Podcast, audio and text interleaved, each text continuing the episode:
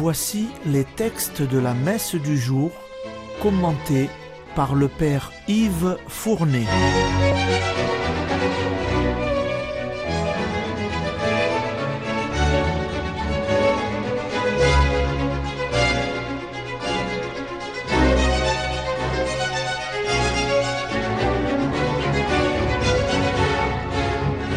Bonjour, chers auditeurs et auditrices de Radio Maria. Aujourd'hui, nous célébrons la fête de la Sainte Famille dans le cycle de l'année Saint-Marc ou année Grand B. À l'occasion de la fête de Noël, l'Église veut chaque année nous rappeler ce grand exemple de la Sainte Famille dont les familles chrétiennes n'ont jamais manqué de s'inspirer. La liturgie va commencer par mettre sous nos yeux, dans les deux premières lectures, une famille célèbre entre toutes, la famille d'Abraham, l'ancêtre de Jésus. La première lecture, tirée du livre de la Genèse, va commencer par évoquer pour nous la promesse faite par Dieu à Abraham et la naissance de son fils Isaac, le fils de la promesse. La famille d'Abraham est d'abord la famille de la promesse. Écoutez la lecture. Lecture du livre de la Genèse. En ces jours-là, la parole du Seigneur fut adressée à Abraham dans une vision. Ne crains pas, Abraham, je suis un bouclier pour toi ta récompense sera très grande.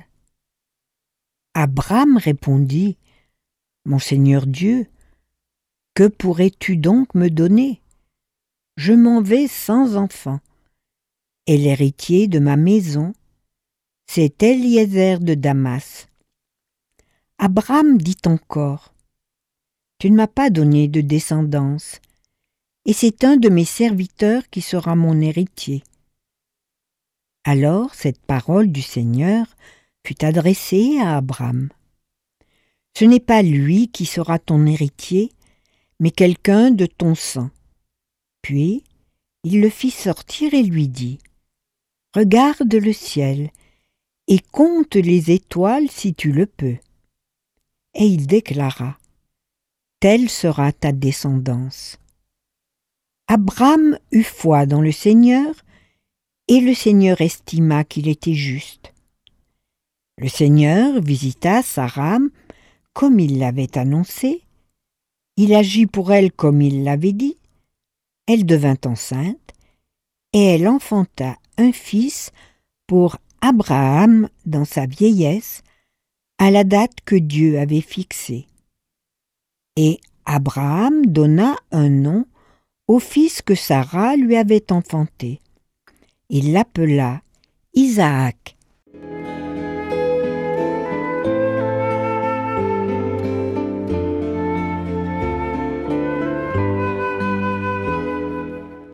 Dieu a commencé par dire à Abraham, Ne crains pas, je suis ton bouclier. Il est donc pour Abraham celui qui protège, celui qui défend. Mis en confiance, Abraham peut alors recevoir la promesse de Dieu, je vais faire alliance avec toi, tu recevras de cette alliance un merveilleux salaire. Quel salaire? Un avenir extraordinaire. Néanmoins, Abraham reste perplexe. Quel genre d'avenir pour lui, puisqu'il n'a pas d'enfant? Pas d'enfant, pas d'héritier, pas d'avenir. Il pense alors que, selon les lois de l'époque, ce sera un de ses serviteurs qui sera cet avenir. Or, ce n'est pas là le plan de Dieu, c'est quelqu'un de ta maison qui sera ton héritier, quelqu'un de ton sang, car tu auras une postérité innombrable, autant que les étoiles du ciel. Et voilà l'extraordinaire, Abraham l'homme sans possibilité d'avoir d'enfant eut foi dans cette promesse, bien qu'incompréhensible pour lui. Abraham eut foi en Dieu Nous en verrons bientôt la conséquence. Déjà, nous découvrons que la foi, ce n'est pas l'évidence, mais la confiance. La confiance en quelqu'un qui, lui, ne peut ni se tromper, ni nous tromper. Nous avons confiance en ce que Dieu nous dit et non en ce que nous voyons à propos de ce qu'il nous dit. Pensez par exemple à l'Eucharistie. Et c'est alors la phrase célèbre que vous avez entendue. Abraham eut foi dans le Seigneur, et le Seigneur estima qu'il était juste. Cette phrase, que la théologie plus tard énoncera ainsi, c'est la justification par la foi. À la fin de la lecture, nous avons lu Le Seigneur intervint en faveur de Sarah, comme il l'avait annoncé, et elle enfanta un fils à Abraham. Ce fils fut appelé Isaac. Conclusion. La famille d'Abraham est vraiment elle aussi une sainte famille, comme celle de Jésus, toute fondée sur la foi. Quel exemple pour nos familles d'aujourd'hui. C'est maintenant l'épître. Isaac fut l'enfant de la promesse, comme nous venons de lire dans la première lecture. Il est surtout l'enfant de la foi, comme va nous le montrer l'auteur de la lettre aux Hébreux dans la lecture de l'extrait qui est l'épître de cette fête. Écoutez l'épître. Lecture de la lettre aux Hébreux. Frères, grâce à la foi, Abraham obéit à l'appel de Dieu. Il partit vers un pays qu'il devait recevoir en héritage, et il partit sans savoir où il allait. Grâce à la foi, Sarah, elle aussi, malgré son âge, fut rendue capable d'être à l'origine d'une descendance parce qu'elle pensait que Dieu est fidèle à ses promesses. C'est pourquoi, d'un seul homme, déjà marqué par la mort, a pu naître une descendance aussi nombreuse que les étoiles du ciel et que le sable au bord de la mer, une multitude innombrable. Grâce à la foi, quand il fut soumis à l'épreuve, Abraham offrit Isaac en sacrifice, et il offrait le Fils unique, alors qu'il avait reçu les promesses et entendu cette parole. C'est par Isaac qu'une descendance portera ton nom. Il pensait en effet que Dieu est capable même de ressusciter les morts. C'est pourquoi son Fils lui fut rendu. Il y a là une préfiguration.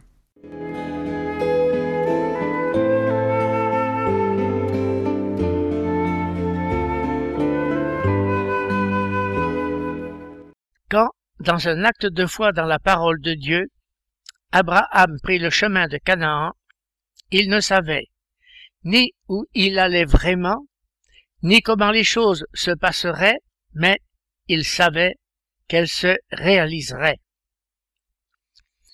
Quand il reçut la promesse qu'il aurait un fils de sa femme Sarah alors qu'elle était stérile, il ne savait pas comment cela se ferait, mais il savait que cela se ferait.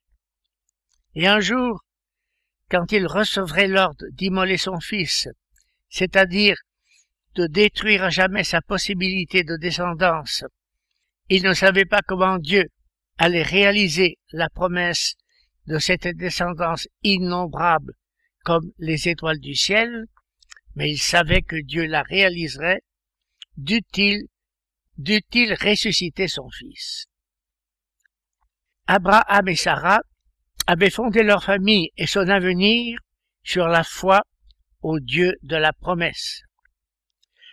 Que nos familles soient actuellement et de plus en plus des familles de foi comme celle d'Abraham.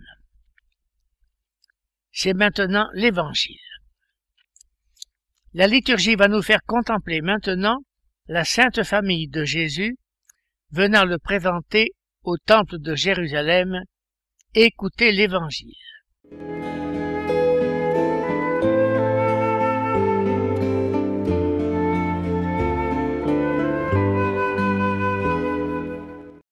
Évangile de Jésus-Christ selon Saint Luc.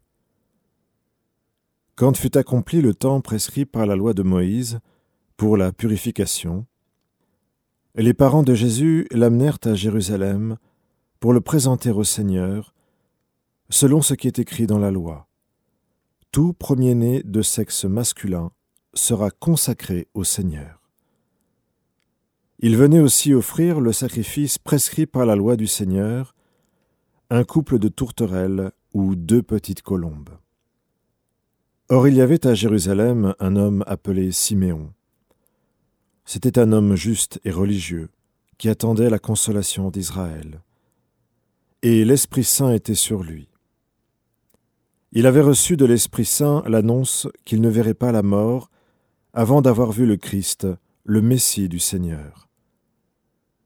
Sous l'action de l'Esprit, Siméon vint au temple. Sous l'action de l'Esprit, Siméon vint au temple. Au moment où les parents présentaient l'enfant Jésus pour se conformer au rite de la loi qui le concernait, Siméon reçut l'enfant dans ses bras, et il bénit Dieu en disant Maintenant, ô Maître souverain, tu peux laisser ton serviteur s'en aller en paix selon ta parole car mes yeux ont vu le salut que tu préparais à la face des peuples. Lumière qui se révèle aux nations et donne gloire à ton peuple Israël. Le père et la mère de l'enfant s'étonnaient de ce qui était dit de lui. Siméon les bénit, puis il dit à Marie sa mère, Voici que cet enfant provoquera la chute et le relèvement de beaucoup en Israël. Il sera un signe de contradiction, et toi ton âme sera traversée d'un glaive. Ainsi seront dévoilées les pensées qui viennent du cœur d'un grand nombre. Il y avait aussi une femme prophète, Anne, fille de Phanuel de la tribu d'Asser. Elle était très avancée en âge, après sept ans de mariage, demeurée veuve, elle était arrivée à l'âge de quatre-vingt-quatre ans. Elle ne s'éloignait pas du temple, servant Dieu jour et nuit dans le jeûne et la prière. Survenant à cette heure même, elle proclamait les louanges de Dieu et parlait de l'enfant à tous ceux qui attendaient la délivrance de Jérusalem. Lorsqu'ils eurent achevé tout ce que prescrivait la loi du Seigneur, ils retournèrent en Galilée, dans leur ville de Nazareth. L'enfant, lui, grandissait et se fortifiait, rempli de sagesse, et la grâce de Dieu était sur lui.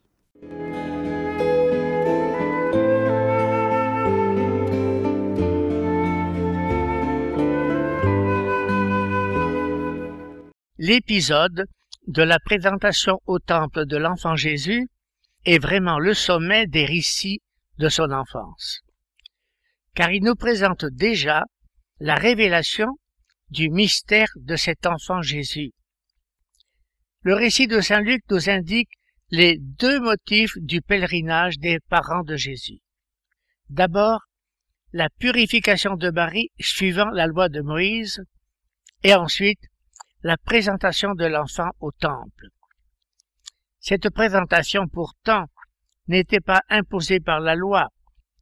Elle demandait seulement le rachat des petits garçons premiers-nés en souvenir de la sortie d'Égypte. Mais Marie et Joseph obéissaient à cette exigence plus profonde. Dieu leur avait confié l'enfant sauveur, ils voulaient le lui présenter, reconnaissant ainsi qu'il est tout à lui pour son œuvre de salut. Effectivement, il n'est dit nulle part qu'ils le rachetèrent car n'était-il pas lui-même le rachat en personne? Aussi, Dieu répondit à leur offrande, la seule qu'il lui fut infiniment agréable, en leur envoyant un prophète, le dernier de l'Ancien Testament, le vieillard Siméon. Et voilà que ce dernier se mit à proclamer Jésus, d'abord lumière des nations, ensuite victime du sacrifice rédempteur qui percera le cœur de Marie sa mère. Mais vous avez remarqué qu'il lui en réserve l'annonce. il dit à Marie sa mère. Pourquoi à Marie seule? Parce qu'à l'époque de la Passion, Joseph ne sera plus là lorsque le sacrifice s'accomplira. Et ce drame lointain consommera la division du peuple d'Israël devant Jésus et le refus de celui-ci par les incrédules de ce peuple. Alors sera manifesté le véritable peuple de Dieu. Mais Saint Luc a achevé cette scène tragique sur une perspective de joie. En effet, la prophétesse Anne survint et reconnut en Jésus celui qui venait libérer et racheter Jérusalem, c'est-à-dire Israël. Telle est la magnifique scène, si profondément significatif que Saint Luc vient de nous décrire. Qu'elle est merveilleuse, cette sainte famille. Terminons par la prière d'ouverture de cette fête de la Sainte Famille. Tu as voulu, Seigneur, que la Sainte Famille nous soit donnée en exemple. Accorde-nous la grâce de pratiquer comme elle les vertus familiales et d'être unis par les liens de ton amour avant de nous retrouver pour l'éternité dans la joie de ta maison par Jésus-Christ. Amen.